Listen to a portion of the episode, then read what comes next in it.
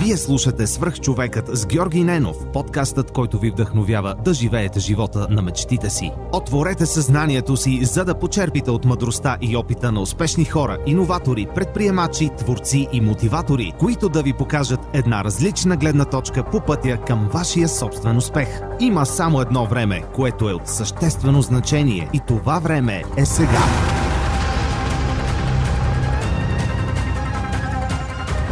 Здравейте, вие слушате Свърх човек с Георги Ненов. Днес имам удоволствието да ви представя Савина Николова от Савини Джилато. Този епизод е записан съвместно с Сдружението Тан и техния кариерен кошер, така че ако вие изберете да дойдете там, ще се видим на 3 септември. Сави, здрасти! Моля те, представи се на хората, които не са чували за теб и за Савини Джилато. Здравей, много ми е приятно, че днес а, съм тук и че ме покани. А, казвам се Савина, на 26 години съм. А, завършила съм в Италия и в момента пребивавам в България и избъдвам мечтите си. Супер звучи, за да дадем малко контекст на хората, които не са запознати с твоята история. Ти си учила в България, след което избираш да следваш в Италия, а, но има някои интересни особености по пътя, които ще е супер да споделим с хората. Моля те, кажи ми, какъв, какъв път избра за своето образование в България и после как реши да, да продължиш? Да, точно така е. Всъщност аз заминах за да уча в Италия, там завърших бакалавър в последствие и магистратура, нещо съвсем различно. Учила съм диджитал маркетинг и адвертайзинг. Избрах да се върна в България поради лични причини. Най-основната е моето семейство и човекът, който срещнах в последствие, който днес е баща на детето ми.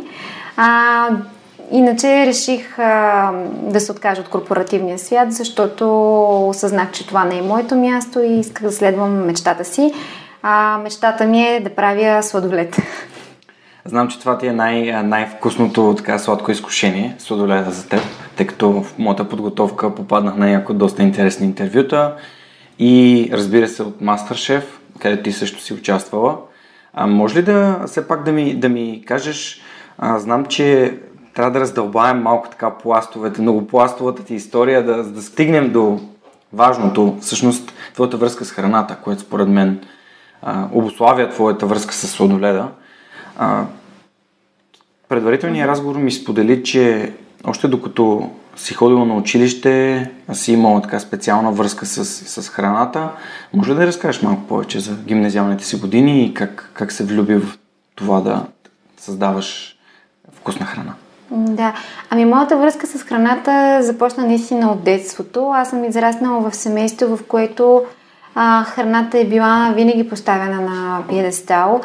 Абсолютно винаги, когато се прибирах от училище, е, на масата ме очакваше първо, второ, трето.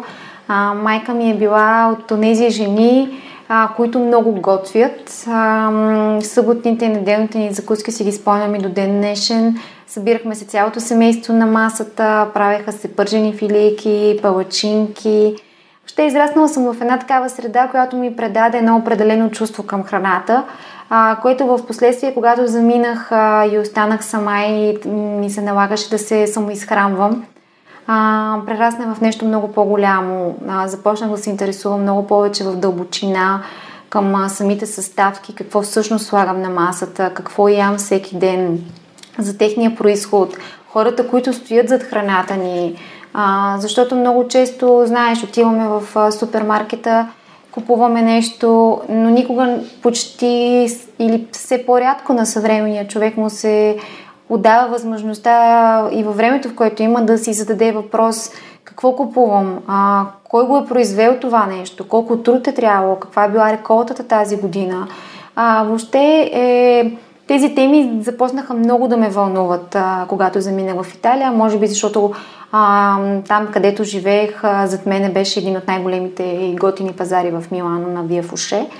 А, и аз всяка събота, също така ми започваха съботите. Аз се събуждах, а, излизах, закусвах долу им правяха невероятни круасани, пиех капучино и след това отивах на пазара да си пазарувам. А, разглеждах, пазарувах, прибирах се и си правях обяд с, с квартирантката. Нали, тя ме гледаше малко странно, защото тя си прекарваше нали, времето в свободното време в други неща и ми беше странно, нали, че аз губя примерно два часа да ходя на пазари, после още два да готвя. А, но така всъщност аз се увлеках в това нещо и нали, това беше импута аз да започна да...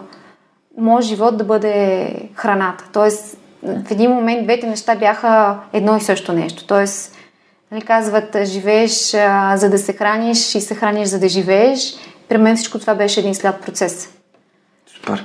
Добре, всъщност преди да заминеш за Италия, доколкото знам, ти си възпитаник на класическата. Mm-hmm. Може ли да разкажеш как, как избра Италия и това всъщност беше ли първият избор или а, се случиха други неща а, в последните години на твоята гимназиална кариера, както се казва? Аз лично самия мога да, си, да, да призная, че след 11 клас на едно море с баща ми си вървим по плажа и си говорим и той ти избра ли къде искаш да учиш? И аз ми не. И той, знаеш ли какво искаш да правиш? И аз ми нямам никаква идея. И той, ами, само нали, да знаеш, че нов български не е избор. Това не, не стои на дневен ред. Частно образование, просто, понеже баща ми, всъщност, малко хора знаят, може би почти никой не знае, баща ми беше ректор на ВУЗ два мандата. Mm-hmm. Тоест, той беше абсолютно наясно с образователната ни система по времето, в което аз завършвах. Тъй като неговия втори мандат завърши 2008 година, т.е. аз 2005 година завършвам гимназията. И тогава аз му казах ми економика.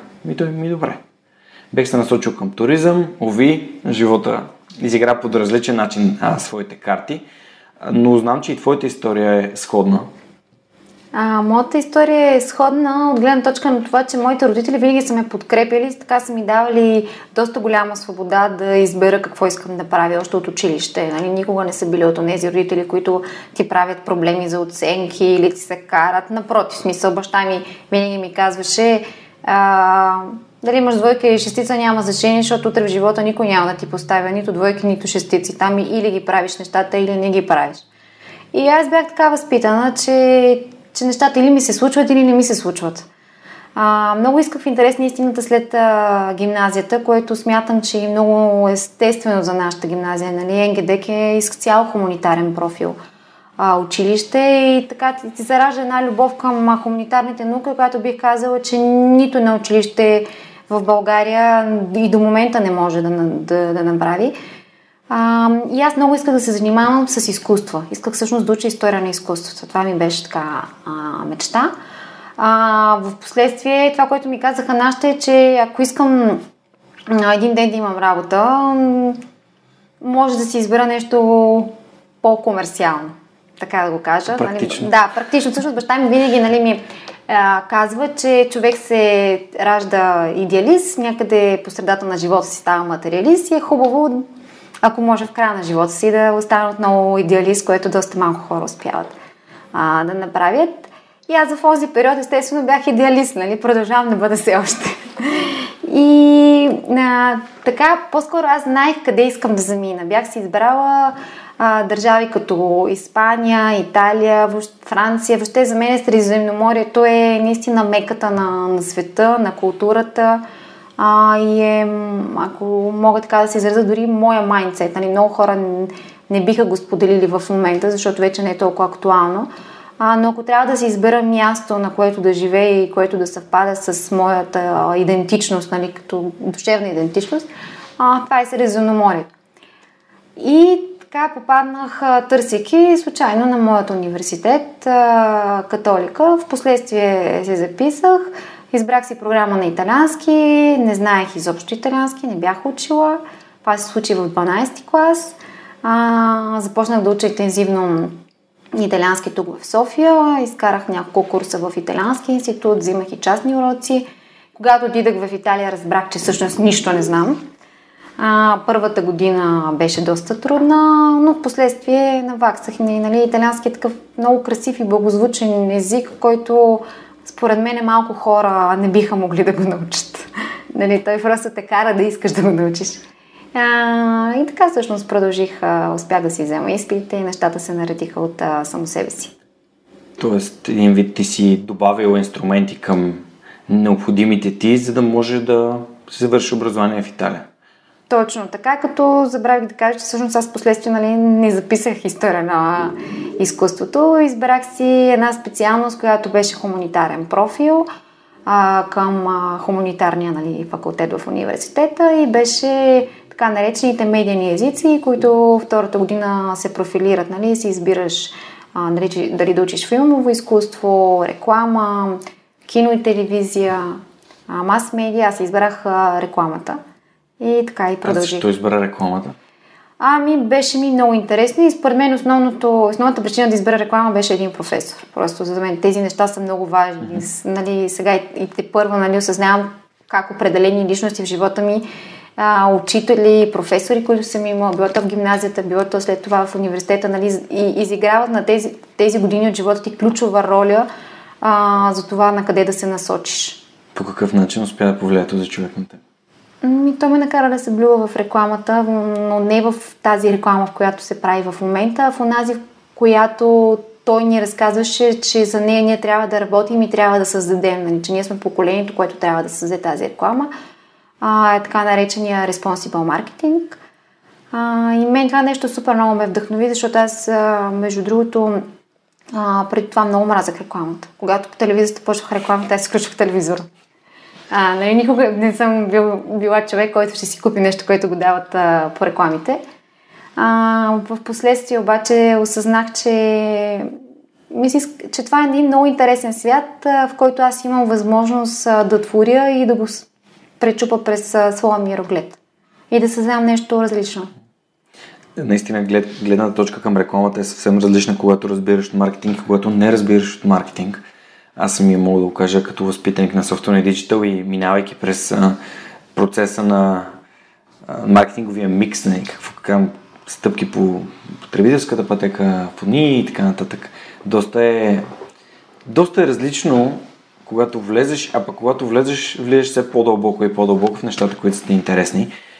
Добре, ти а, всъщност как, а, как успя да се издържаш докато живееш в Италия? Работеше ли? А, по какъв начин започна твой кариерен път?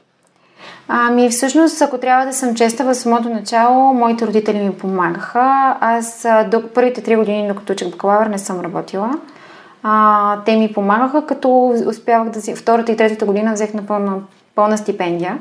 А, даже си спомням, че с стипендията, която взех третата година, успях да си събера част от а, парите и след това да запиша магистратура с а, тези пари, тъй като за магистратура нямаше стипендии. А, да всъщност моето семейство много ми помогна тогава, може би защото а, ако ми се налагаше наистина да работя, би било много трудно. Не казвам невъзможно, но наистина много трудно да завърша. Питам те, защото всеки има, всеки има различен път, по различен начин а, му се стича живота. Мен лично, моята първа оферта за работа беше след трети курс, което беше така наистина интересна, престижна, един огромен проект в България. И, а, но пък аз бях в София. Така че при мен храната е подслона, нямаше квартира, всичко беше осигурено, бях си вкъщи. А, затова те и питам, да. а, защото когато си далеч от, от приятелите си, от средата си, от семейството си, нещата понякога са трудни. Имам приятели, които отидаха в САЩ да учат и те също така знам за тях със сигурност, че още от първия, втория семестър е било необходимо да работят. Просто а, тъй като университетите са и програмите са доста скъпи. И за това ми беше интересно да така, питам. И на мен може би ще да ми се наложи, просто наистина имах огромния късмет да взема стипендия втората година и бях супер щастлива от а, този факт. А, иначе аз всяко лято, през лятната вакансия се прибирах и карах стажове, понеже исках а, хем да съм а, при семейството си, нали, да се върна в България и в същото време да наваксам. Много държави съм си изкарала, защото в чужбина, знаеш, има задължителни стажове, mm-hmm. които трябва да покриеш като кредити, за да можеш да се дипломираш. И аз много бързах да ги наваксам, за да мога, когато приключа третата година, да започна директно да работя. Не исках да губя време в, Стаж. в стажове. Всъщност така правих. Изкарах няколко стажа mm-hmm. в рекламни агенции тук в София през лятото, където между другото научих много интересни неща си, може би диджитал, по диджитал маркетинга така се запалих. А, друго интересно нещо е, че през третата година от университета започнах да поддържам а, страницата на Джелатерия Натурале а, като бранд в България и упражнявайки се, прилагайки всичко, което пише в учебниците, всичко това, на което аз доба... придавах добавена стойност от а, себе си, се успях да изградя, бих казала, доста интересен а, бранд а, у нас, който преди този момент а, не съществуваше като, като идея да представиш бранда по този начин. А как, как би посъветвала хора, които нямат опит в маркетинга да постъпят, когато изграждат такъв тип брандове в Facebook или в някоя друга социална мрежа? Защото ти тук каза, че ти си използва теорията и съответно и частичка от себе си, пробвайки нещата. Ми, аз смятам, че нещата винаги са е съвкупност. Нали? Това, което пише в дебелите книги, не винаги е достатъчно и обратното не можем без него. А, но по-скоро за мен е важно това, което си прочел и научил, да го пречупиш пред себе, пред себе си. А, това, което се случва в момента в а, дигиталните мрежи в България, за мен е а, много абсурдно, защото се пишат едни постове, които нямат душа. Те са м, фригидни, ако мога така да се изразя. Четеш ги и по никакъв начин те не те карат да изпитваш нищо. А, маркетинга всъщност в основата си е емоция. Ако ти прочетеш нещо, което не те кара да почувстваш а, нещо конкретно, няма как да го запомниш. Нали? След 5 минути вече си преминал. Нали? А, а и знаеш, че в 21 век нали, сме в ерата, в която ние сме бомбардирани 24 часа от какви, какви ли не информации. И всъщност, а, за да успеем да, от, да, да отсеем това, което ни са неинтересно, то трябва да остане в нас. А, и всъщност това е нещо, което бих посъветвала един млад човек, който няма, може би, основа в маркетинга или бекграунд. А, да влага душа в това, което пише, поства, шерва, снима. Тези неща от другата страна винаги си личат. Когато една снимка е прекалено съвършена, прекалено напудрена, а, когато си обмислял прекалено дълго копито, а, отдолу какви хаштагове, пък четеш кои са хаштаговете с най-много а, лайкове. А, накрая всичко това нещо изглежда супер фейк и ти го ти предаваш тази енергия, когато а, човекът от другата страна, нали, който слуша не е директно срещу теб, но буквално е директно, а, го чете това нещо или го а, нали, вижда. Така че Супер. Съвета ми е бъдете себе си и бъдете искрени и правете това, което мислите и което чувствате в, момента. Супер, много готин съвет. Аз разсъждавайки върху това, което ти казваш, при мен е много важно uh, good is good enough. А при мен не е нужно всичко да е перфектно и напудрено. Дори повечето снимки, които пускам или лайвовете, всичко е абсолютно one take. Всичко е от първия път съм го направил, снимал, записал и, и това с емоциите е изключително а, ценен, ценен съвет, според мен. Вие трябва да провокирате едно от двете. Не, не, не говорим само за положителни емоции, защото не може да генерираш само положителни емоции. А, добрият маркетинг, съответно, би трябвало да може да щупи призмите на разни хора и тези хора да бъдат в другия спектрум. Тоест, това са пълни глупости, това не е така, нещо, нещо което да те накара да, да, да, да пробие, как да, както се казва, твоята лодка с а, нещо различно и ново. Така че, а, ако някой реагира остро на вашите а, маркетингови послания, също най-вероятно правите нещо правилно. Ами, това е напълно нормално да реаги... много, някой да реагира остро. Нали? Когато създаваш нещо и си интересен, а, ги има и двете страни. А, тоест, винаги ще има хора, които няма да те харесват. Това значи, че си в правилната се движиш в правилната посока, според мен. Нали? Защото в момента, в който всички те харесват, според мен има нещо, което не е окей okay с теб и с това, което правиш. Ванка Таненков, CEO-то на Софтуни преди 100 епизода, може би, ми, ми каза едно нещо, което аз никога няма да забравя и то е а, Жорка, когато се появят хейтерите, разбираш, че вече си успешен. А, така че, а, ето, споделям пак нещо от, от, от свърхчовек, което аз съм научил от тези хора. А, и ти благодаря, че, че го отбелязваш. Абсолютно, абсолютно съм съгласен. А, искам да те питам за стажовете, защото по принцип знаеш, че в България не са много...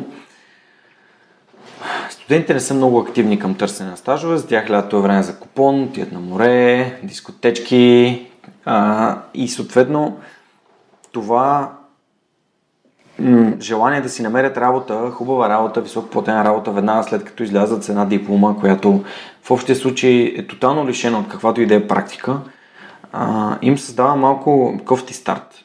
А, Как ти как си намери стажовете? Имаш ли съвет към хора, които си търсят стажове? По какъв начин да подходят, а, за да намерят месец, два, три реализация и общо взето on-hand experience, нали така, с, а, на полето да разберат как се случват нещата?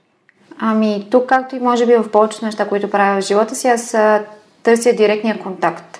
А, никога не съм била, когато си търсех стажове, никога не съм била от хората, които влизат в а, някакъв сайт за обяви и пуска CV. А, по-скоро взимах контактите на определени места, т.е. аз бях а, насочена така, аз искам да карам стаж тук, тук, тук, тук и тук, аз имах листинг, бях си направила, а не това, което изкочи евентуално да. и да кандидатствам. А, и като бях си набелязала няколко рекламни агенции, исках директно в тях, намерих им контактите, обадих им се или им пис, писах директно имейл. Много от тях изобщо никога не ми отговориха. Това е огромен проблем в България, тъй като а, никога не ми се е случило в Италия да си пусна CV някъде в някаква компания и те да не ми отговорят а, нали, негативно на 90% случаите, нали, благодаря ви, но в момента нямаме нужда от хора. А, докато в България много пъти ми се е случило да си пусна CV за стаж, в който аз обяснявам, че искам напълно безплатно да работя и да се уча. Тоест аз дори не искам заплата и те дори не ми отговарят. А, разбира се, имаше и места с а, готини хора, които откликнаха и където пак казвам, научих доста интересни неща. И прекарах едно невероятно лято, наистина. Според мен едно от, едно от основните неща, един от основните проблеми, че хората се обесърчават от а, липсата на отговори, от нетата дори. А, ти как успя да преодолееш този проблем? Ми, не бих казала, че съм го преодоляла, просто имаше хора, които откликнаха и се опитвах а, да игнорирам нето, нали? Тоест, а, не мога да кажа, че по това време не ми беше неприятно. Беше ми, защото а, за мен беше мечта аз да отида на тези места, дори, нали знаеш, като си примерно първата година в университета ти говорят за някакви а, корпорации, големи имена. И за тебе, като си на 22, дори ти е мечта да отидеш да влезеш какво има в офиса им, дори да... В смисъл, просто ето така. А, а, и всъщност, а, примерно едно много интересно, един много интересно, това не беше даже програма за стаж, а, има едни много дълги програми, те са по 6 месеца като интершип, много дълги интершипове. А, към, мога дори да спомена компанията без никакъв проблем. Да, това е Мондлис, бившия Крафт. Много силна компания в а, света нали, на, на хранителните стоки. И за мен е втората година в университета, защото компания, когато учиш маркетинг, компаниите, които постоянно се набиват в главата, са общо взето 4. Нали? Всеки иска да работи или в Mondelez, или в Unilever, а, или в Италия, примерно Барила. А, и аз много исках да изкарам стаж там а, кандидатствах. Стигнах, беше много труден, защото този вид интершип, а, те са, сменяш им а, кампусите. Нали, насякъде, където Мондлиз в Европа има кампус, ти обикаляш. А, Виена, след това беше Цюрих, нали не си спомням точно как се движеше а, пътя. А, но аз минах всички интервюта ми, оставаше последното интервю, никога няма да забравя, когато ми се обадиха. Първото интервю беше в Италия, второто беше по скайп от Лондон и третото интервю, съвсем случайно аз бях на море в Гърция, ми се обадиха на английски и разбирам, че то ще се проведе в България. А, аз се прибирам, нали, те, те ти уреждаха пътуването, покриваха ти. Аз не казах, няма нужда, нали, аз съм от България. А, и супер щастлива тогава се обърнах, как майка ми, е, те са в България, аз минах до сега, бяха с чужденци и тук 100% ще го мина третото интервю. Нали? А, сигурно може и българ, българин да е човекът, който ще ме интервюира. И вече си бях направил план как аз заминавам. Този интершип ще го правя от 6 месеца, супер щастлива. Падам интервюто в България. А, то не беше не, такива, по-скоро правят кейс стади. много интересно имаше, не бях, аз бях, имаше двама още българи момчета, мисля, че, които идваха от Англия. А, другите бяха чужденци. Имаше едно момиче дори от Штатите, а, българка, нали? но никога не си беше в България. Това беше причината да си дойде в България на това интервю и много интересно беше различни кейстъди. Ни караха да мислим, да създаваме нови продукти и накрая, нали аз вече виждайки ситуацията, как се справили другите, нали, защото в момента може да прецениш, нали, когато правиш самостоятелно интервю, никога не знаеш каква е конкуренцията. Да. Докато там и срещаш и знаеш потенциала. И аз вече накрая бях сигурна, че ще бъда включена в този проект. За колко места се борихте? Три места. Okay. А, вече не си спомням колко човека бяхме, мисля, към 25. И отиваме в, нали, ме викат вече накрая две жени в стаята да ми разкажат, нали, да ми кажат резултата. Българки на български. И те ми обясняват, че аз не съм избрана, да не се обезкуражавам, защото съм показала прекалено лидерски умения, пък позицията, която за която, въпреки че то не е позиция, пак казвам, то е стаж, за да видиш всички гледни точки на една корпорация и след това да си избереш къде, къде? би искал. Да. Те нямат нужда от такива фигури в тази компания. Uh-huh. А, и така, всъщност мисля, че това беше един такъв а, а, много горчив мой опит, в който да разбера, че, че това може би не е с моят свят. Добре, и какво случи след това? Ами след това какво се случи? Продължих да търся други стажове в рекламни агенции. Вече не съм а, кандидатула, след като ги преминах, завърших, започнах работа. А, впоследствие обаче любовта ми към а, сладоледа mm-hmm. наделяваше все повече и повече. А, но винаги си, съм си представила, нали, че това ще бъде нещо, което ще правя и с което ще се занимавам след 40-45 години. Нали. Тоест, че първо трябва да влезна в корпоративния свят, има много още какво да уча, а, да натрупам капитал и след mm-hmm. това да правя и да работя в това, за което мечтая истински. Беше ми споменава, че си работила за Киндер, за Нотела. За Фереро, да. За Фереро. Да, може да разкажеш а, как това всъщност тази ли беше или сама работата и след? А... А, това беше всъщност след магистратурата си, mm-hmm. беше вече като работа. Окей, okay. т.е. ти избра магистратура в дигитален маркетинг и вече като работа попадна да работиш за Фереро през някои от агенциите? Ами не, това бе директно от университета. Okay. Mm-hmm. Директно от университета, един от професорите. А, ме хареса и така. Той беше креативен директор на. Ogilvy wow. беше компанията, която отговаряше нали, за Фереро и продължава се още да движи Фереро в Италия. А, и така започнах. Бях ужасно щастлива, ама наистина ужасно. Смисъл, за мен е а, Ogilvy чисто като идеология е най-готината маркетингова или рекламна агенция в света. Нали, говоря за човека, с който я създал, за създателя. А, какво се случва сега в момента, вече съм загубила дори а, не ги следя толкова, толкова, толкова актуално е малкото, защото нямам и чисто физически времето да го направя. А, започнах там, трябваше да работим върху Нотела. А, всички знаят, Нотела е най-известният шоколад в света, течен шоколад.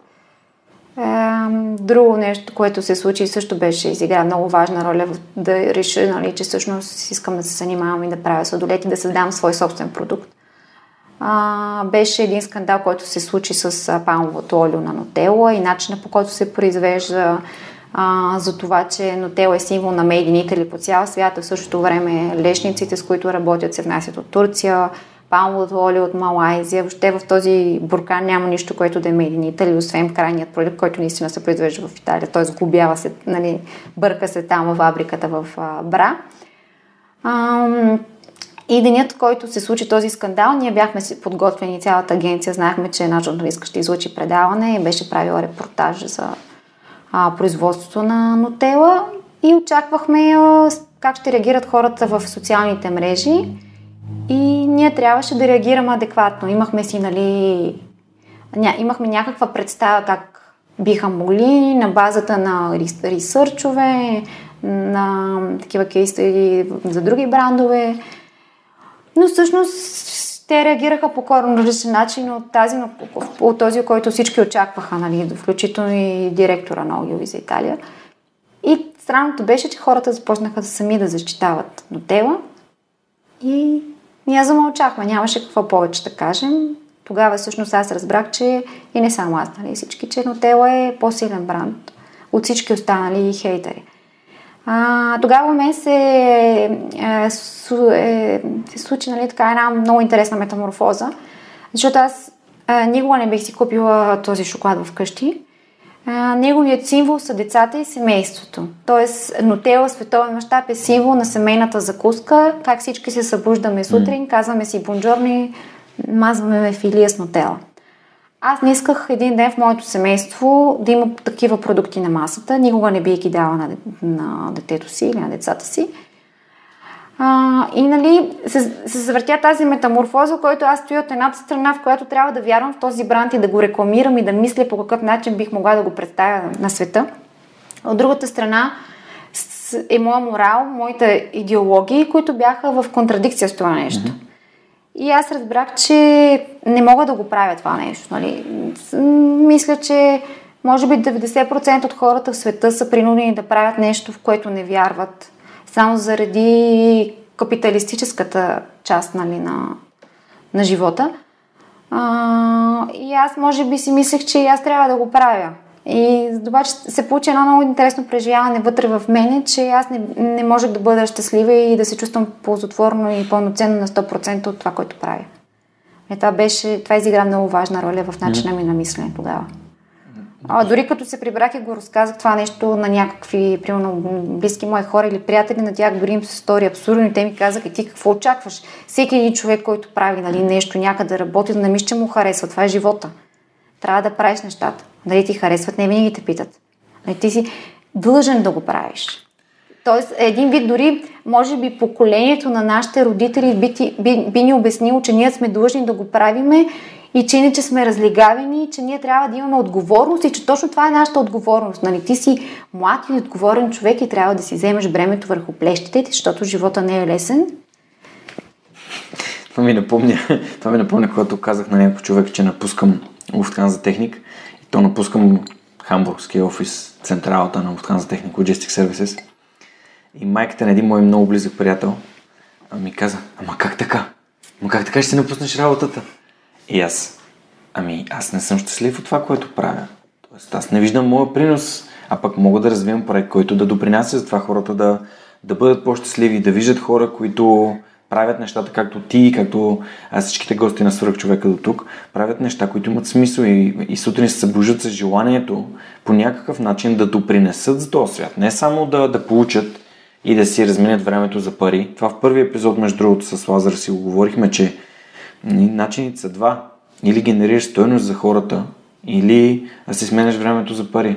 Това са двата начина, по които можеш да генерираш а, нали, средства за себе си, за да живееш.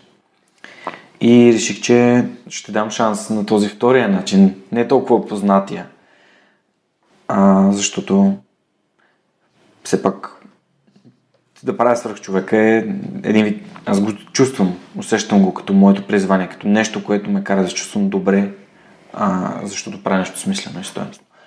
А, така че... Да, благодаря. Всичко.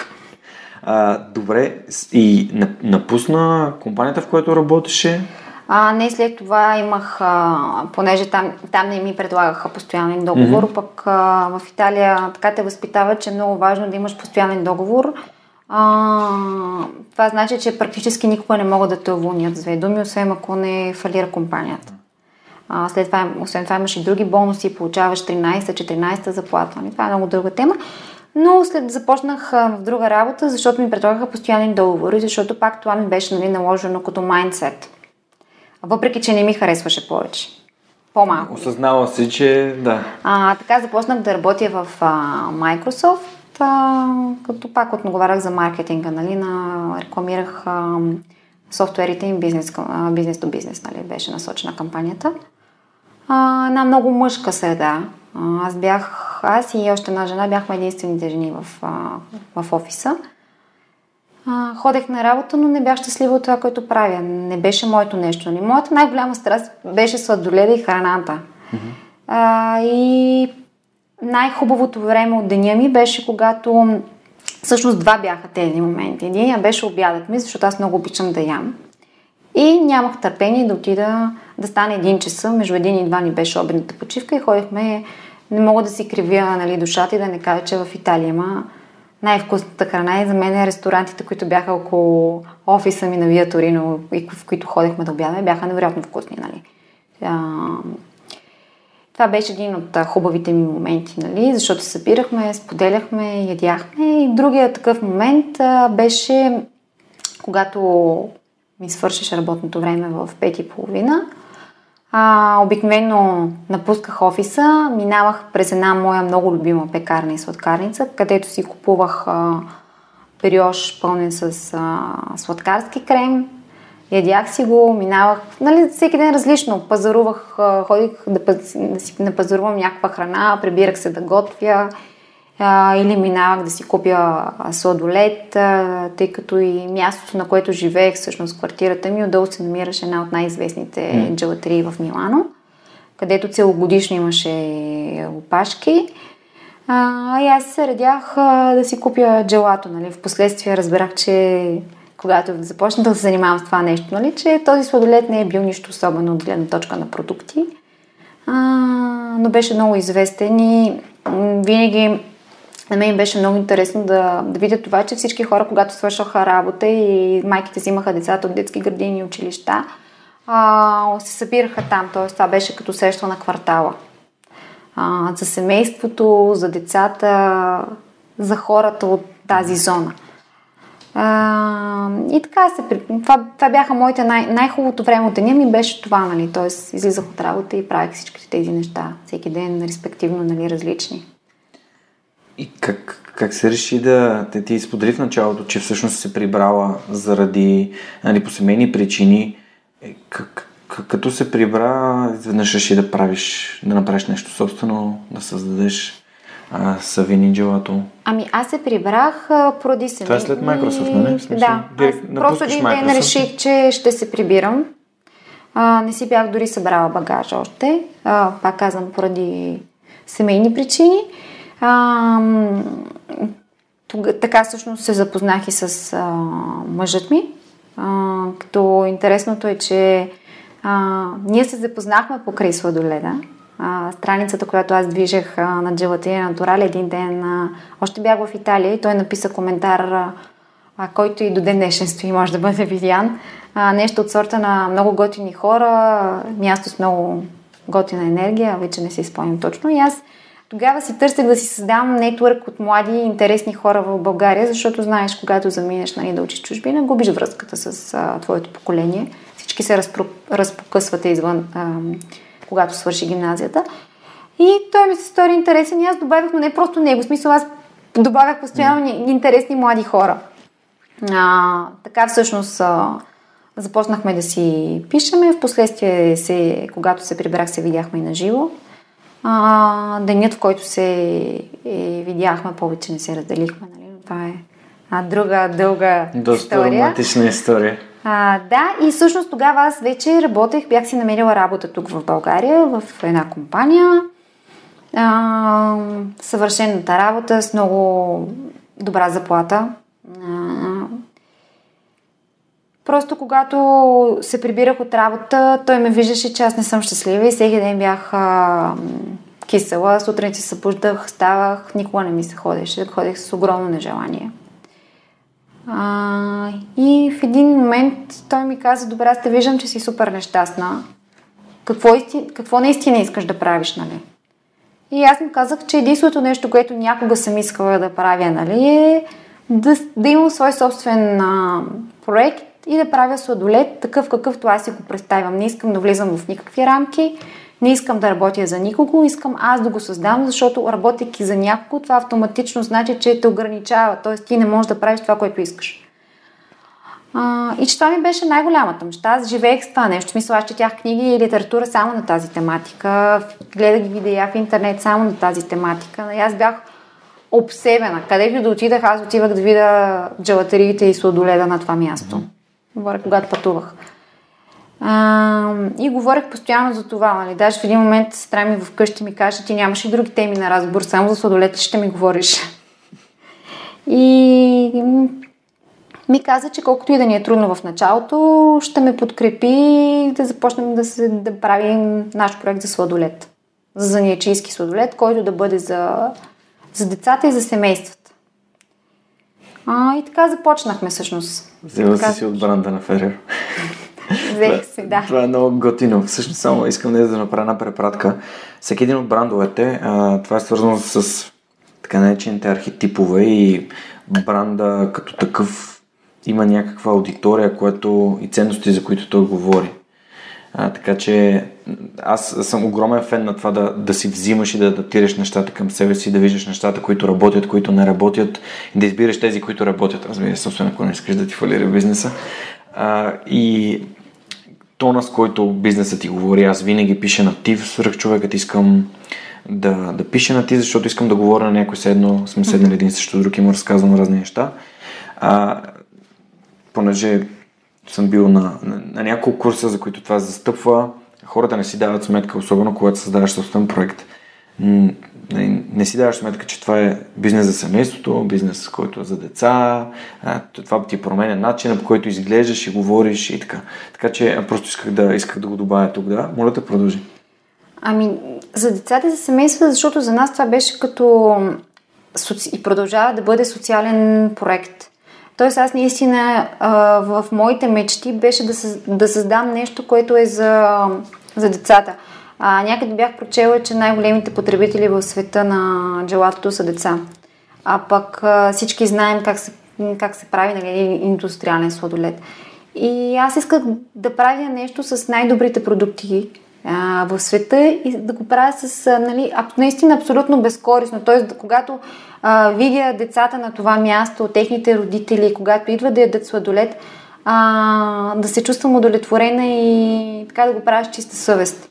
Когато вечер си лягам, да знам, че аз съм допринесъл по някакъв начин някой през деня да бъде усмихнат. А, и, и чувството и до ден днешен е невероятно. Дори сега сутринта ни се случи, когато бяхме там и влезна едно момченце, което в последствие разбрах, че е колкото нашето детенце на годинка и нещо. И го видях как е, нали, влезна специално с майка му да си вземе сладолет и както майка му му даваше сладолет и той ядеше. Мисля, това е една такава емоция, която според мен е много малко неща в, в живота могат да ти я дадат тази емоция.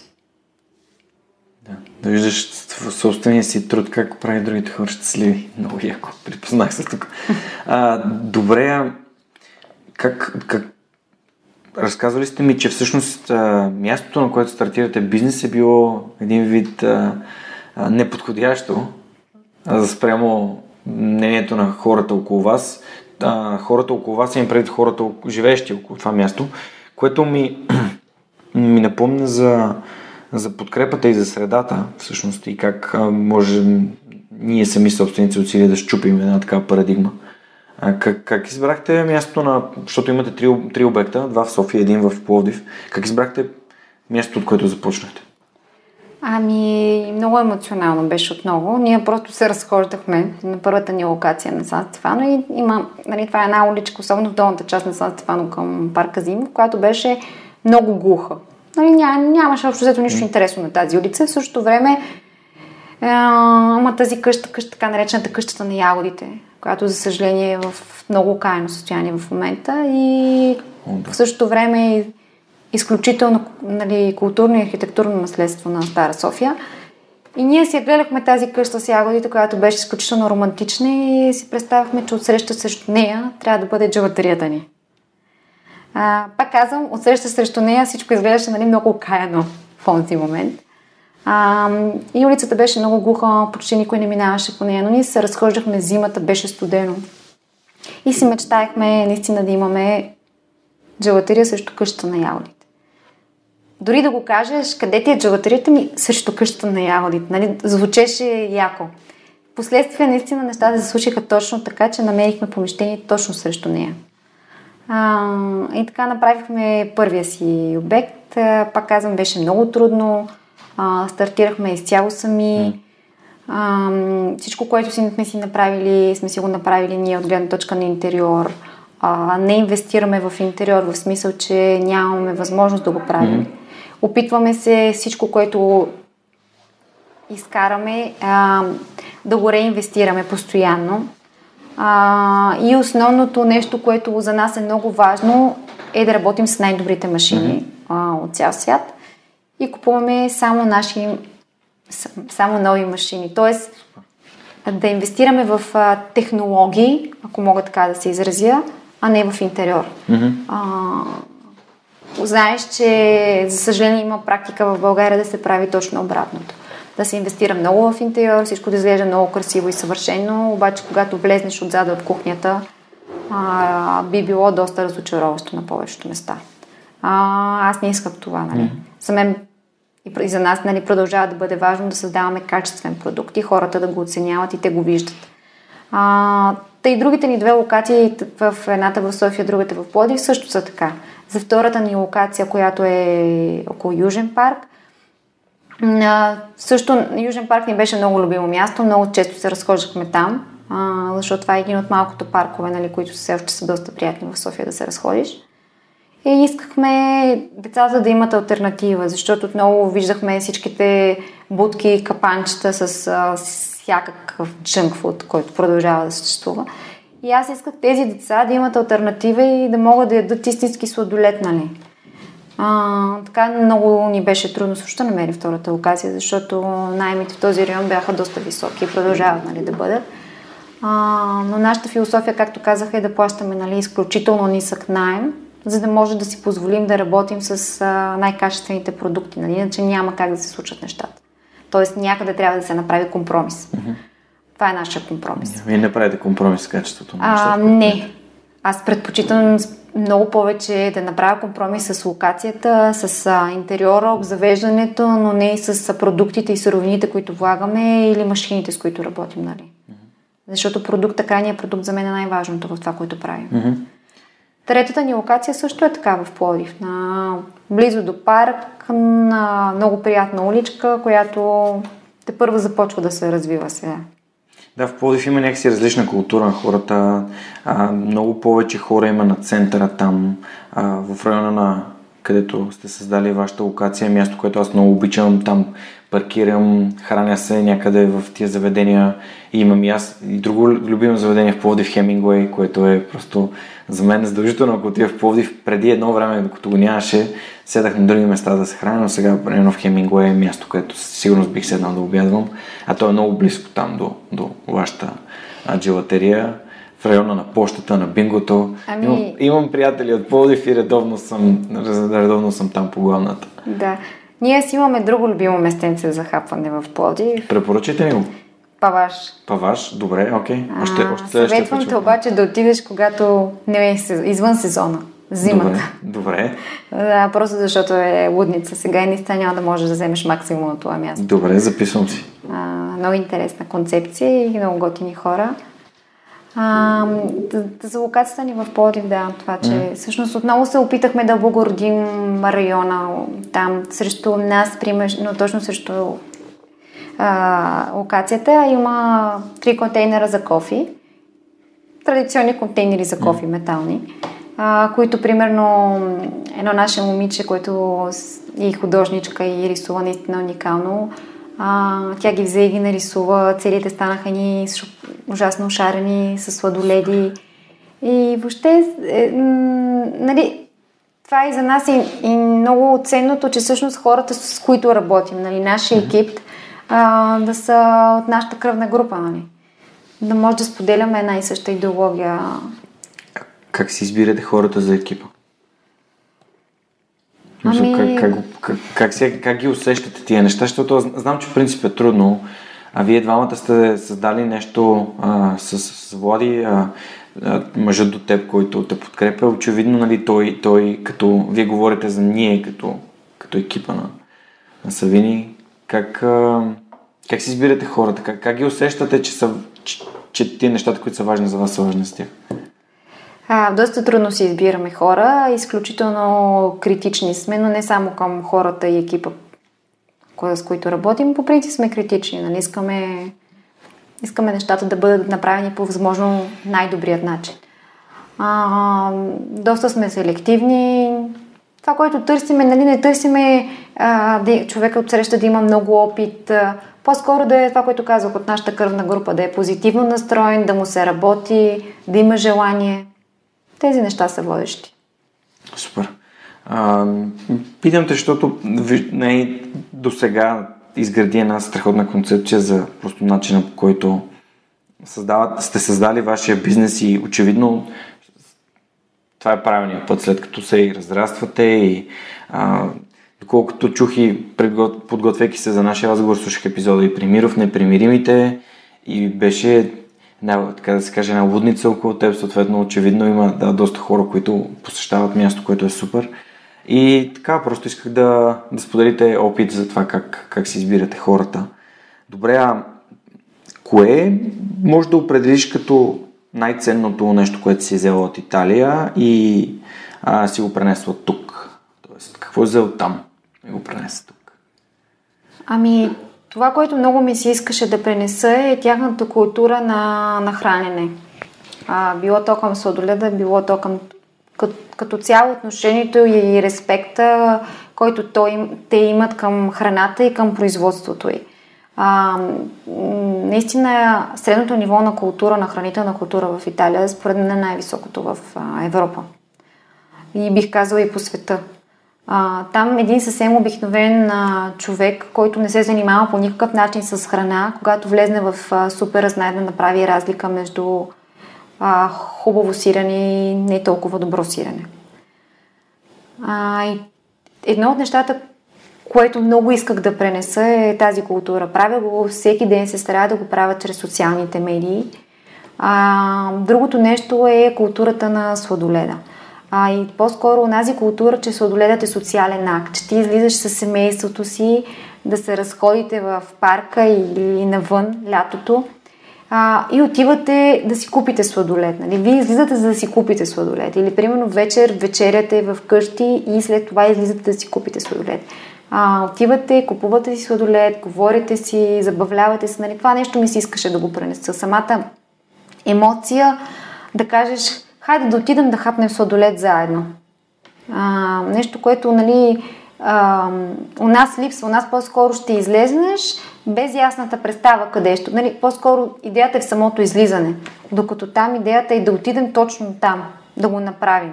Нали, примерно ще дам, ще, дам нали, ще разкажа за една друга много известна джелатерия в Милано, която е буквално а, в а, пред, преградията да, а, на Милано, където дори пеша не може да стигне. С градски транспорт също мисля, че е доста сложно. И хората ходят специално вечер си или след работа с коли, спират, въпреки че е много трудно паркирането и се редят на опашка, защото те искат да дадат точно този сладолет.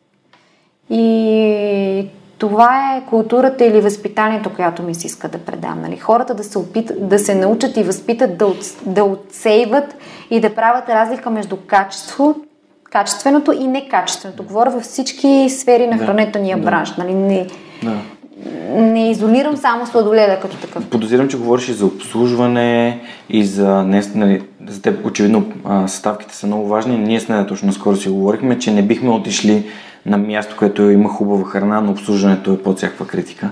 По-скоро а, бихме нали, снижили леко критериите си за храна, но пък обслужването е като на място, където отиваш да хапнеш вкъщи, в смисъл хората се грижат за теб. Имаме си такива любими места, които се стараем да посещаваме а, дори наскоро, много, много странно, попаднах на във връзка с нашата годишнина, не да ми беше подарила а, курс, а, кулинарен курс, за, беше ми първия, а, за индийска кухня, който беше воден лично от а, главния готвач и собственик на ресторант Шафран Студентски град, Пракаш, а, който така ни, ни помогна заедно да създадем едно обедно меню с няколко а, човека. Човек беше изключително мил, просто беше толкова внимателен и а, всичко ни обясни, беше ние обичаме да ходим там. Ние обичаме да ходим там не защото а, той е мил, но ние продължаваме да ходим там, защото той и неговия персонал са супер, супер мили и вежливи и храната е много вкусна, но а, последния път с един друг такъв индийски ресторант ударихме много сериозна града с обслужването и това много ни разочарова. Това, което ти разказваш е също нещо много ценно, което научих от Италия, което според мен е, е много актуално и трябва да се превъзпита българин на това нещо, е, че там, когато хората имат ресторанти, заведения, сладкарници, чуватари, те създават с лицата си.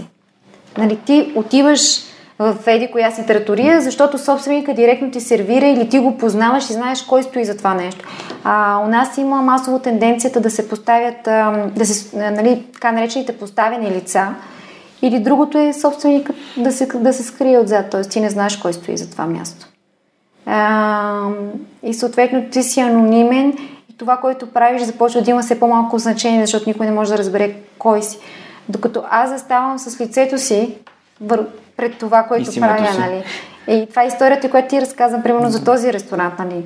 А, за мен е много важен а, този контакт, личния контакт с собственика на, на самото място. Да. Би ли казала, че един такъв подход а, би помогнал да се отличиш от конкуренцията на пазара в България за хранителни продукти или за каквото и да е друго? Ми, абсолютно е така. Като замисля, повечето готини места, които посещавам, са места, на които знам, познавам кой стои за този проект или за това място. Нали?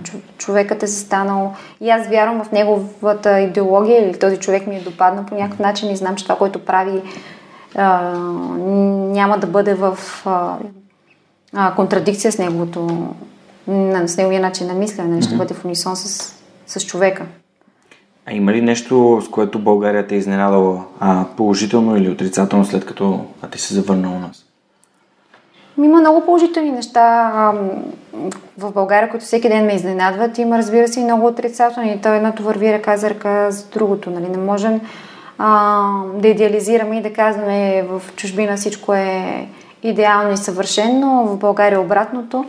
А, в самото начало, може би, бях доста по-негативно настроена а, към България, но с времето се опитвам да й, да, да й давам все повече шансове и откривам ужасно интелигентни и интересни хора. Нещо, което много, на моята възраст говоря, нали, от моето поколение, нещо, което е много трудно а, да намериш на Запад, защото там контакта с тези хора е много по-труден и ти почти никога не можеш да попаднеш а, в такава среда. Или ако попаднеш, наистина е много трудно, докато тук е много лесно. А, и дори общуването на такова ниво е много по- по-лесно. Има и много негативни неща, като това, че примерно ми се иска хората в този бранш и в хорека сектора да се подкрепят повече, което у нас го няма като традиция. В Италия, примерно, много хората там се подкрепят. За неячиите се подкрепят. А, тук имаме много приятели, които са заниячи, с които наистина се подкрепяме и примерно те ни подаряват хляб, ние им подаряваме сладолет. Този пример е за Плодив, който давам е много интересен. А, но ми се иска наистина хората да, в този сектор нас да разберат, че ако те самите, ние самите не се подкрепяме, няма да дойде друг. Тоест, ако ние не изградим коалиция, докато а, у нас все още това нещо не се случва. Все едно е, имат страх от конкуренцията. Да, без защо? да разбират, че този страх а, е, не е алогичен. Аз също съм, а, нямам добро мнение за конкуренцията. Според мен хората, които още живеят в представата, че конкуренцията е zero sum game, както се казва, или че ако някой има повече, друг има по-малко, а, всъщност създава такива създава кофти отношения между хората, все едно някой трябва да завижда на някой друг, защото е успешен, вместо, както обичам да казвам, когато двама души си помагат, просто баницата става по-голяма. И ако нали, пазара е една баница, когато хората си помагат да имат по-качествени продукти, по-добро обслужване, по-усмихнати хора, по-готини подкасти, по-качествено съдържание, Еми, те повече хора ще разбират за това, ще има повече рекомодатели, ще има повече клиенти. И, и, и това е моето разбиране за конкуренцията и се радвам, че и ти, и ти мислиш така. Ам, просто мисля, че това ще дойде. Хората колкото повече пътуват, колкото повече забелязват, че по света а, мисленето е различно, не става въпрос това да гледаш тук съсед и какво прави и да копираш едно към едно или примерно сега е модерно да правиш дюнер джиници или да правиш а, судоледа джиници, да просто да бълваш някакви неща, в които няма сърце и емоция, както ти каза по-рано, защото това няма да, няма да донесе желания ефект в повечето от случаите. Доб... Да, те, това е проблема всъщност, че хората не разбират, че не а, работата не е в това да изкопираш един модел, а в това да го създадеш с емоцията, която носи този проект. Нали? Това, е, това прави разликата. Не прави разликата толкова самия продукт. Нали? Ти може да имаш и най-най-най-идеалния продукт във всеки един сектор. Ако зад него не стои една интересна история и хората не се припознават в него, yeah. нищо няма смисъл. И истинска. Именно. Супер. А, понеже да споделя за средата, пък по време на форум ключ моята лекция беше вашата среда е вашата най-голяма стоеност и доста говорих за това как моята среда ми помага да ставам по-добър и да развивам и свърх човека и да развивам себе си, защото аз вярвам, че а, за да се развия свърх човек, аз трябва да се развивам. Тоест, не може свърх човека да удари небето, докато аз съм си на нивото, което съм бил последните една, две, три, пет години. А, така че, м- Имаш ли съвет за това как хората могат да си потърсят по-качествена среда? Защото ти каза, че е лесно да намериш среда, И ми е интересно дали имаш съвет за това, понеже ти сподели, че така се запознава дори и с а, мъжа до теб. А, има ли съвет, който би дала, когато хората имат нуждата и усещат нуждата да, да, да попаднат в така наречения от нас розов балон? Защото за мен е много важно този розов балон – тази хубава среда, подкрепещата, развиващата среда, хората като, като теб, като Пресян, като Астопан, като Яна и така нататък, просто да, да го разрастваме това, да става все по-голям, все по-голям, да вкараме повече хора в него, които не само да получават от вдъхновение от хора като, като нас, ами и те самите в един момент да се почувстват готови да дават вътре и съответно да продължаваме да го надуваме заедно. Така бях и аз, аз попаднах в този балон, бях, а, закачих се за, за една среда, която в последствие аз започнах да давам на нея и тя започна да дава на мен. Аз мятам, че ние сме отговорни за това тази среда да се развива. Нали? Не може да чакаме някой друг да го направи вместо нас. А, и трябва да бъдем изключително отворени към това нещо, то да ни се случи. Да не може да стоим вкъщи и да казваме, че тук нищо не се случва, всичко е много тъпо и да очакваме, че нещо красиво ще ни се случи. Трябва да излезнеме, да го потърсиме, да го искаме, а, а, да го привлечем, ако щеш, нали, за да ни се случи. А, и пак казвам, аз изключително много вярвам в това, че е, хората в България от занячийския сектор трябва да се подкрепят. Ние имаме нужда от това да се подкрепяме един друг. И няма от какво да имаме страх защото така може да ставаме само по-добри. А, развитието е нещо ключово. А, ние никога не трябва да забравяме, че това, че сме направили нещо, не значи, че сме стигнали своя макс. Ние те първа трябва да се развиваме. Смисъл, това е стимула да искаш постоянно да научиш нещо ново и да ставаш все по-добър. А, ние, примерно, наистина постоянно се съвършенстваме, постоянно записваме на нови курсове, нови обучения. Нали, това е един постоянен стремеж да се развиваш и да растеш и да надграждаш себе си. А, който според мен е много до голяма степен криво разбрано нас, защото много хора се смятат, еми, аз съм сладкар, учил съм за това нещо, край, каквото съм научил, съм научил, аз вече съм сладкар, няма ти на какво да ме научиш. Нали? Това е грешния майндсет. Ти трябва да, да имаш желанието винаги да знаеш, че можеш да научиш нещо. Нали? Никога не може да си съвършен. Винаги има нещо друго, което можеш да научиш. Аз постоянно се стремя да уча и да, и да крада, ако щеш, от най-добрите, нали? Mm-hmm. И, а, и не се срамувам да го кажа. В смисъл, аз няма, няма наистина как да стана още по-добра, ако не го правя. Ако не следиш най-добрите, които му правят. Естествено. Добре, а имаш ли мечти свързани с а, бизнеса с Сладолет? Мечтаеш ли за нещо, което е... Мечтая да продължим да правим, да се развиваме, да правим все по-по-по-по-добър сладолед, защото аз наистина не смятам, че ние в момента правим най-добре сладолед. Те първа трябва да го намерим и те първа трябва много зряло да работим върху това нещо. А, имам мечти, които са свързани с а, сладкарството, сладоледа в тази насока, а, които обаче ще ги запазя за себе си за момента, защото наистина а, трябва, има още много, много, много, много какво да уча. Но наистина не искам... А, когато правя нещо, искам то да бъде изключително изпипано и направено добре, не просто направено, защото има много хора, които правят нещо просто за да го направят. А, аз не съм от тях. Ако създам нещо, искам то да бъде точно такова, каквото аз съм си го представила. Иначе самата аз се разочаровам от себе си. Не, това не те ли поставя малко в капан на перфекционизма? М- аз съм изключително самокритична, както вече разбра, да, но а, раз, разбирам перфекционизма по един друг начин. Нали, аз вярвам, че перфекционизма а, или съвършенството е в, в основата на несъвършенството. Тоест най-красивите неща са несъвършените, но ние трябва да се опитаме да ги направим съвършени. Нали? В този стремеж е, стремежа прави разликата.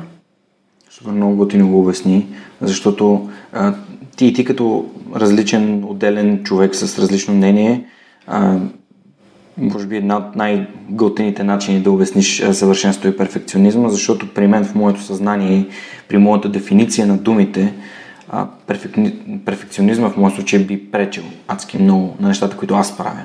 Така започнах и просто с смелост и с един незавършен, неготов, неперфектен продукт, един неперфектен разговор, който обаче ми позволи да направя втори малко по-добър, трети малко по-добър, четвърти малко по-добър и така прогресивно мисля а, ставам и надграждам себе си. А, и, както обичам да казвам, перфекционизма убива възможности и убива идеи.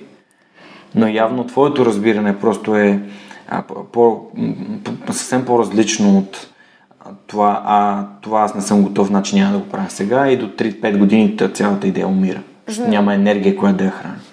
Да, знаеш ли, може би, къде е, всъщност се възпитах на този тип перфекционизъм, нали?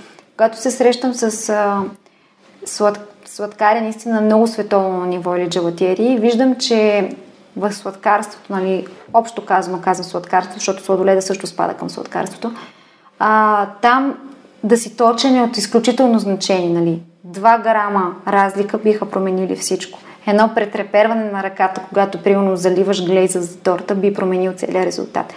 Тези хора са изключително критични към себе си, самовглъбени в това, което правят, концентрирани в момента, в който го правят.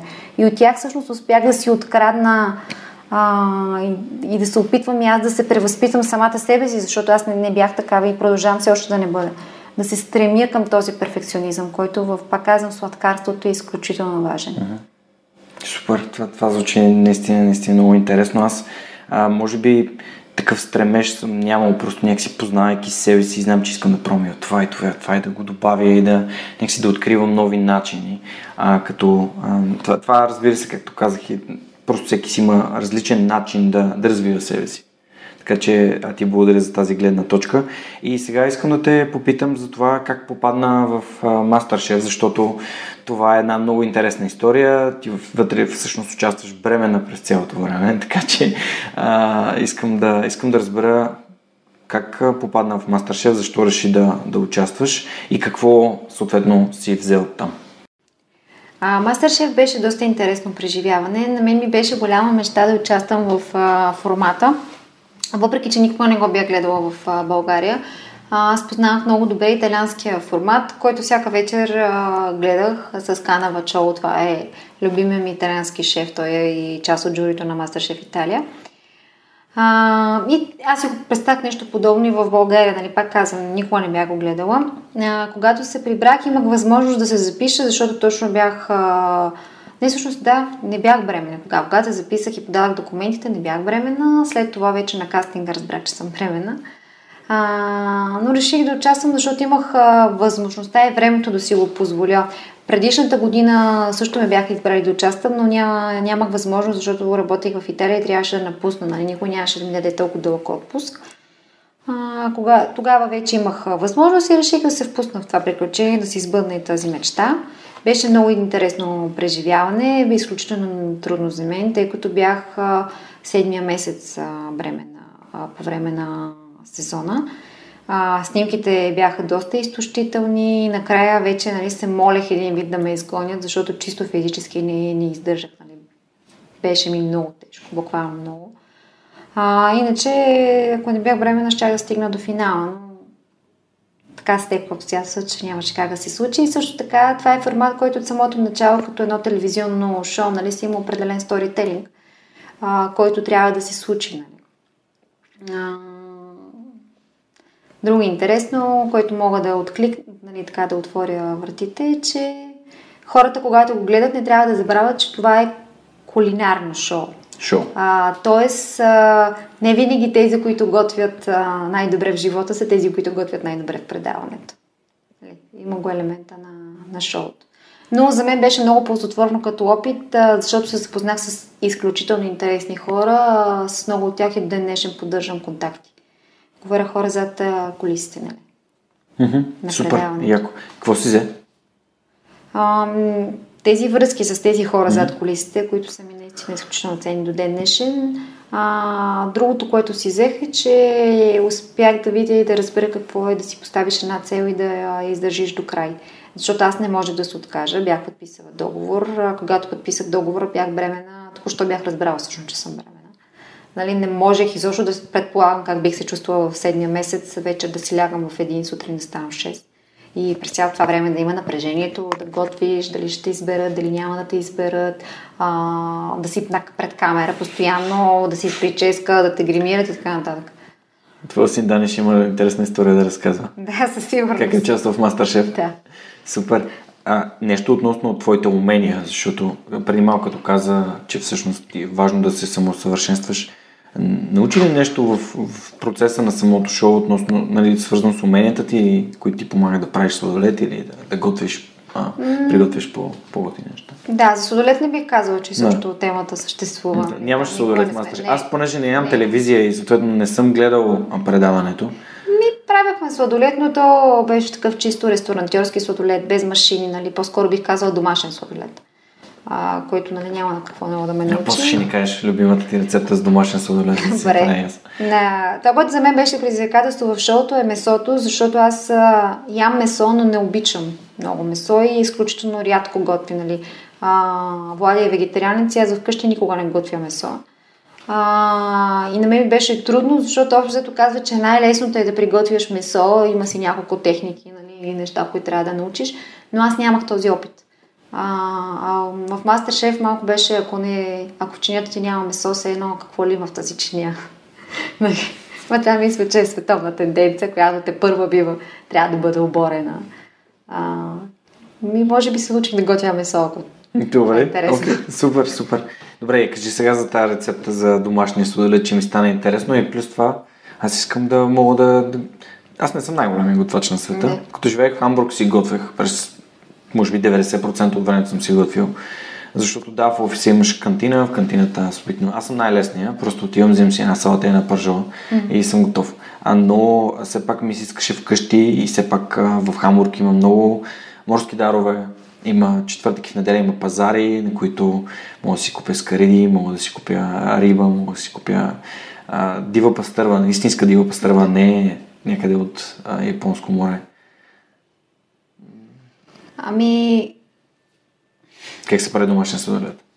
Как се прави домашен сладолед, защото се отклонихме и ти забравих от пастървата до сладолед. Да, ми просто да, да, да иллюстрирам аз какъв да. готвач съм, много добре правя салати. Домашен сладолед, особено сега в жегите, най-лесно би било да си направим с а, сезонни плодове. Примерно сега нали, е сезона на малините, боровинките, дивите боровинки.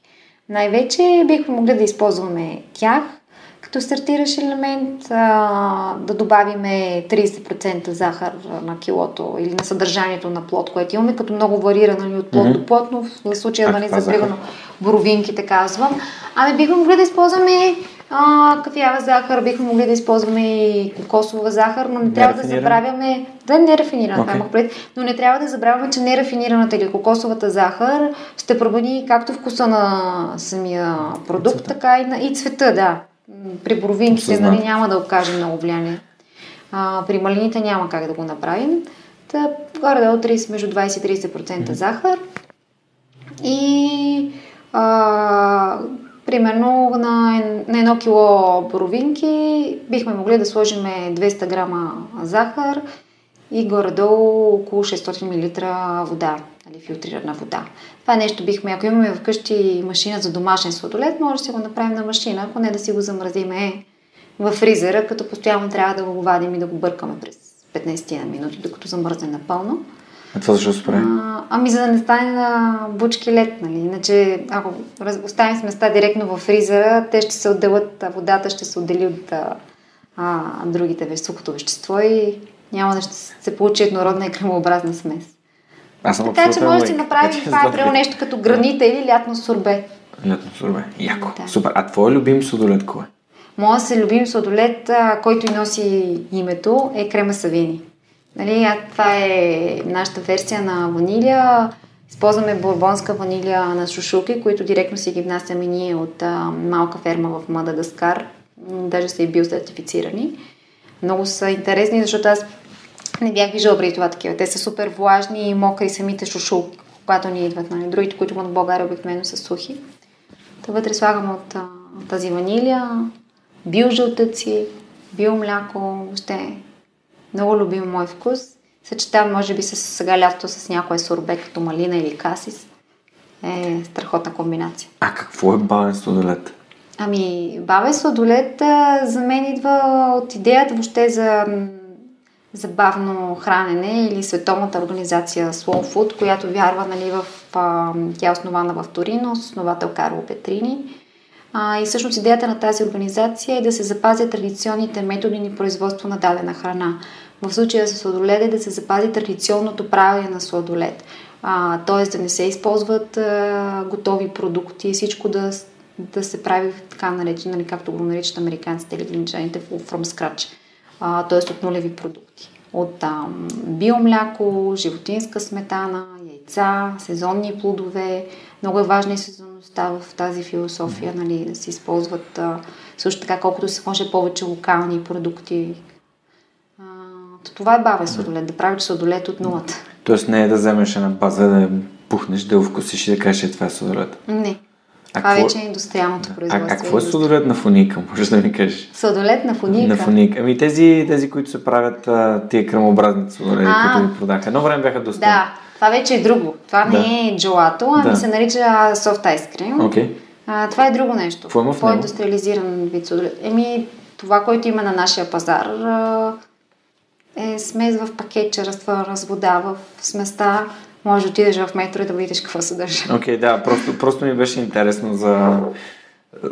Да. да. Да иллюстрираме каква е разликата. Окей, okay, супер. Добре, ами много ти благодаря. А, съответно няма как да не ти задам м- може би едни от най-важните въпроси в подкаста, именно има ли книги, които са ти помогнали а, и които би искал да споделиш с хората, които слушат свърх човека, защото за тях а, е доста важно а, препоръките на, на хора като теб.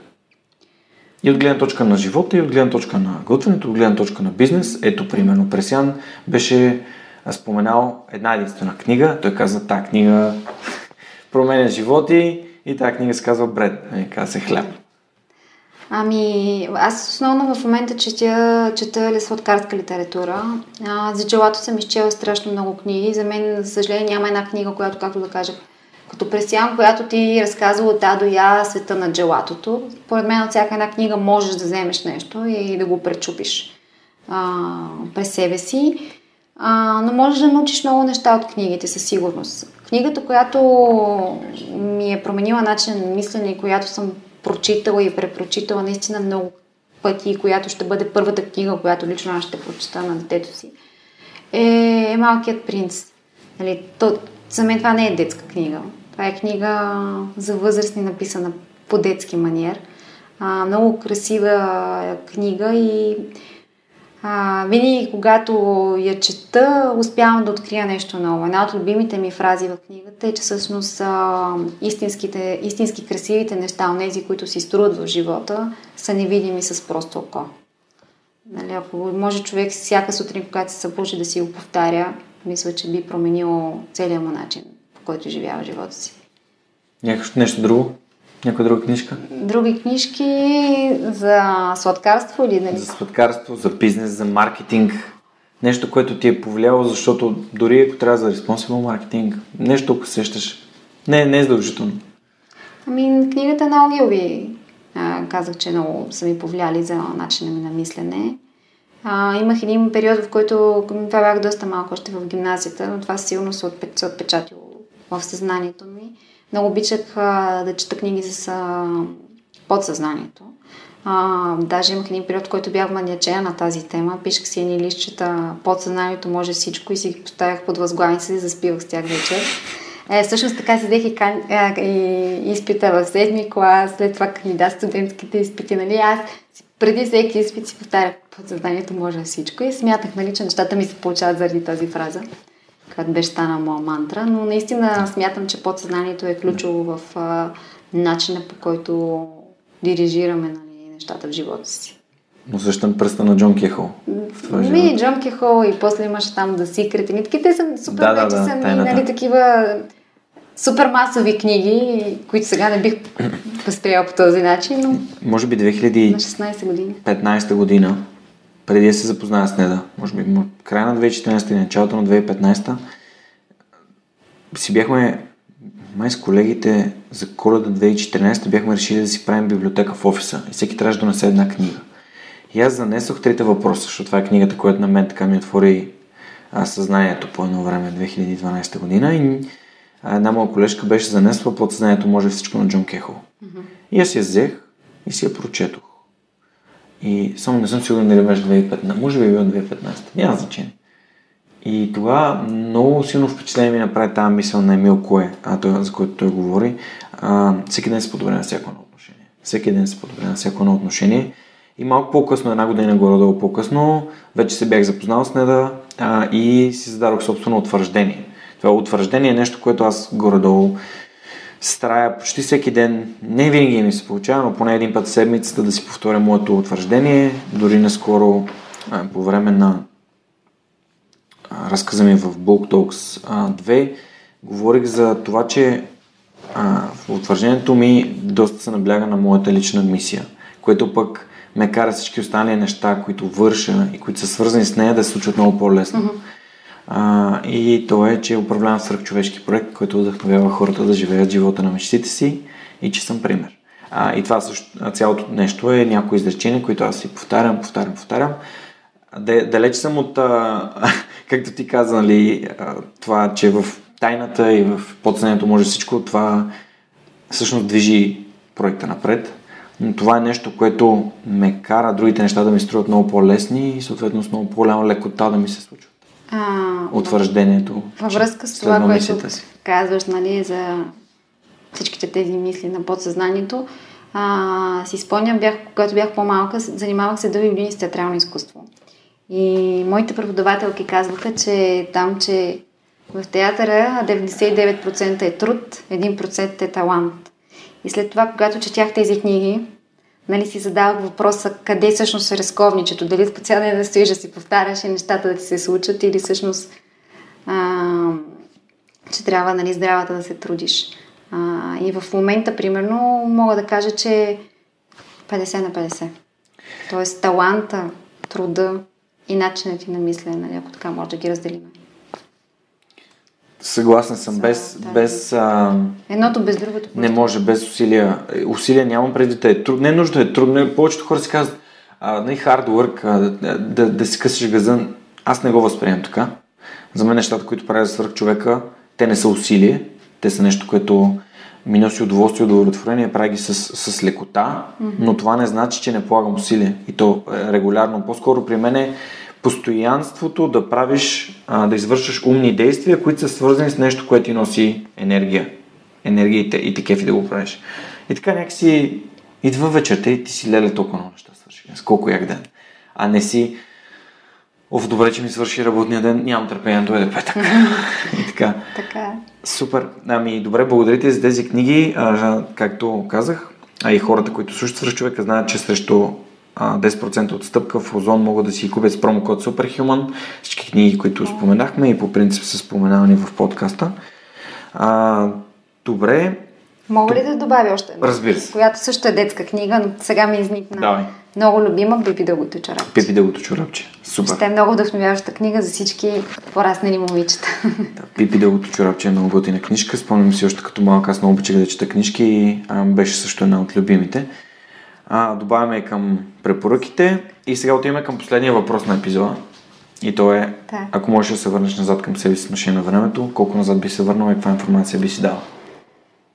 А, бих се върнала много назад. А, може би аз. А, ми е много интересно да видя, а, да проследя така една, си направя една ретроспекция назад във времето, да проследя периода от а, античността до ден днешен, какво се е случило на тази територия, на която в момента живеем. Какви хора е имало, как са ходили, какво са правили, какво са яли. А, тук темата за храната на мен също ми е много интересна. Аз искам да знам в античността точно какво са яли. След mm-hmm. това средновековието, какво се случило през Ренесанса. А, интересно ми е да мина така, ако може, просто като през полет, през всичките тези периоди. Иначе, ако има един период, в който ми се иска да живея, а, това може би е времето между 60-те и 90-те години. А, заради красотата на това, че нещата са се случвали бавно и е трябвало много, много, много да се трудиш и да ги очакваш. А, защото въпреки че аз съм много импулсивен човек, искам всичко да ми се случи сега, на момента нямам никакво търпение. А, тогава е, е непременно е трябвало да имаш търпението, за да се случат нещата, да го очакваш. И в това чакане е, има много красота, която според мен ние сега я, я нямаме. Нямаме го това усещане и губиме много важна част от него. Чува ли си за един експеримент а, The Marshmallow Test? А, мисля, че да. Да, където дават на едни дечица Да. едни свет, сладкищите им казват, Да, ако, успя, ако успееш да изчакаш 5 минути, ще ти донесем още. Те почти никога не успяват. Зависи. А, доказано е, всъщност е доказано, че тези от децата, които са успели да, да отложат а, наградата, са постигнали по-добри резултати от другите. Аз самия винаги съм бил такъв, да, и аз искам да по- постигна нещата, но пък от гледна точка на свръх човека е много интересно, че когато започвах, аз си казах, ще минат година-две, докато почнат да случват нещата. И си казвам, ми, сега са минали вече три. И още не са започнали да се случват Има, разбира се, има огромен напредък от самото начало, но аз знам, че наградата е някъде напред в пътя. И понякога наградата е самия път. Не знам. А в контекста на свръх човека ми е някакси но, съвсем различно спрямо това, че съм гладен и искам да ям сега веднага и а, че съм направил нещо и искам резултата сега веднага. Просто давам гледна точка. А ако можеш да се върнеш към себе си, към някакъв период от живота си и да си кажеш нещо, което си научила или което вече знаеш, кога би се върнал и какво би си казала? Честно казано, не бих, се, не бих искала да променя нищо до този момент, който ми се е случило в живота. Не защото всичко е било мега яко, ами просто защото много силно вярвам, че всяко едно нещо, което ни се случва в живота си има някаква причина и то не трябва да се променя. Тоест, то ни е дадено в този живот, за да ни научи на нещо. А, затова според мен трябва да си приемем живота такъв какъвто е, просто да го живеем и да се радваме на пътя, нали? защото може би ще завърша с една много красива мисъл, която много харесваме, че а, живота всъщност е това, което ти се случва, докато си градим планове за други неща. И съвременният човек го забравя. Само забравя се в плановете и пропуска важните моменти. Супер, много ти благодаря, че се включи в Сръх човека и че сподели с нас твоята вдъхновяща история. Благодаря и на вас, че останахте до края на този вдъхновящ разговор. А, ако искате да опитате от а, прекрасния сладолед на Сави, може да отидете на Севини Джилато в София и в Пловдив. Чухте вече къде са локациите. И ще се радвам на вашата обратна връзка или ако а, мислите, че можем заедно или по някакъв начин да подобрим, развием проекта Сръх човека с Георги Ненов. Това беше всичко за тази седмица и до скоро. Благодаря и аз много ти благодаря. Благодаря. Чао, чао. Този епизод достигна до вас благодарение на усилията на екипа и подкрепата на дарителите на свръхчовека. Автор и водещ Георги Ненов, аудиообработка Радослав Радоев, креатив Анелия Пейчева, маркетинг Анна Мария Ангелова и Георги Ненов, консултант Неда Борисова. И хората, които ежемесечно инвестират в свръхчовека. А това са Александър Гиновски, Александър Куманов, Ангел Георгиев, Асен Цветков, Борислав Дончев, Борислав Сандев, Боряна Георгиева, Даниил Петков, Даниел Гошев, Евелина Костадинова, Галин Стефанов, Георги Малчев, Християн Стоилков, Христо Христов, Христо Бакалов, Иван Белчев, Иван Игнатов, Ивайло Янков, Йордан Димитров, Юлиана Андреева, Камен Стойков, Кирил Юнаков, Константин Спасов, Коста Атанасов, Кристиян Михайлов, Лиляна Берон, Любо Киров, Маргарита Троанска, Мария Дилова, Мартин Ангелов, Мартин Петков, Мартина Георгиева, Мила Боги, Миро Желещев, Мирослав Филков, Мирослав Моравски, Нетко Христов, Никола Томов, Николай Василев, Павлина Андонова Иванова, Павлина Маринова, Помен Иванов, Радислав Данев, Радослав Георгиев, Райко Гаргов, Румен Митев, Силвина Форнаджиева, Симона Дакова, Синди Стефанова, Стани Цветанова, Теодора Георгиева, Тодор Петков, Яна Петрова, Яни Живко Тодоров, а, Атанас Атанасов, Бисер Вълов, Георги Генов, Георги Орданов, Даниел Гочев, Деница Димитрова, Ели Спасова, Ивелин Стефанов, Надежда Гешева, Невена Пеева Тодорова, Николай Маринов, Пламенка Матева, Цветелина Тотева и Катерина Апостола. Благодаря ви, приятели! До следващия епизод на Свърхчовека с Георги Ненов.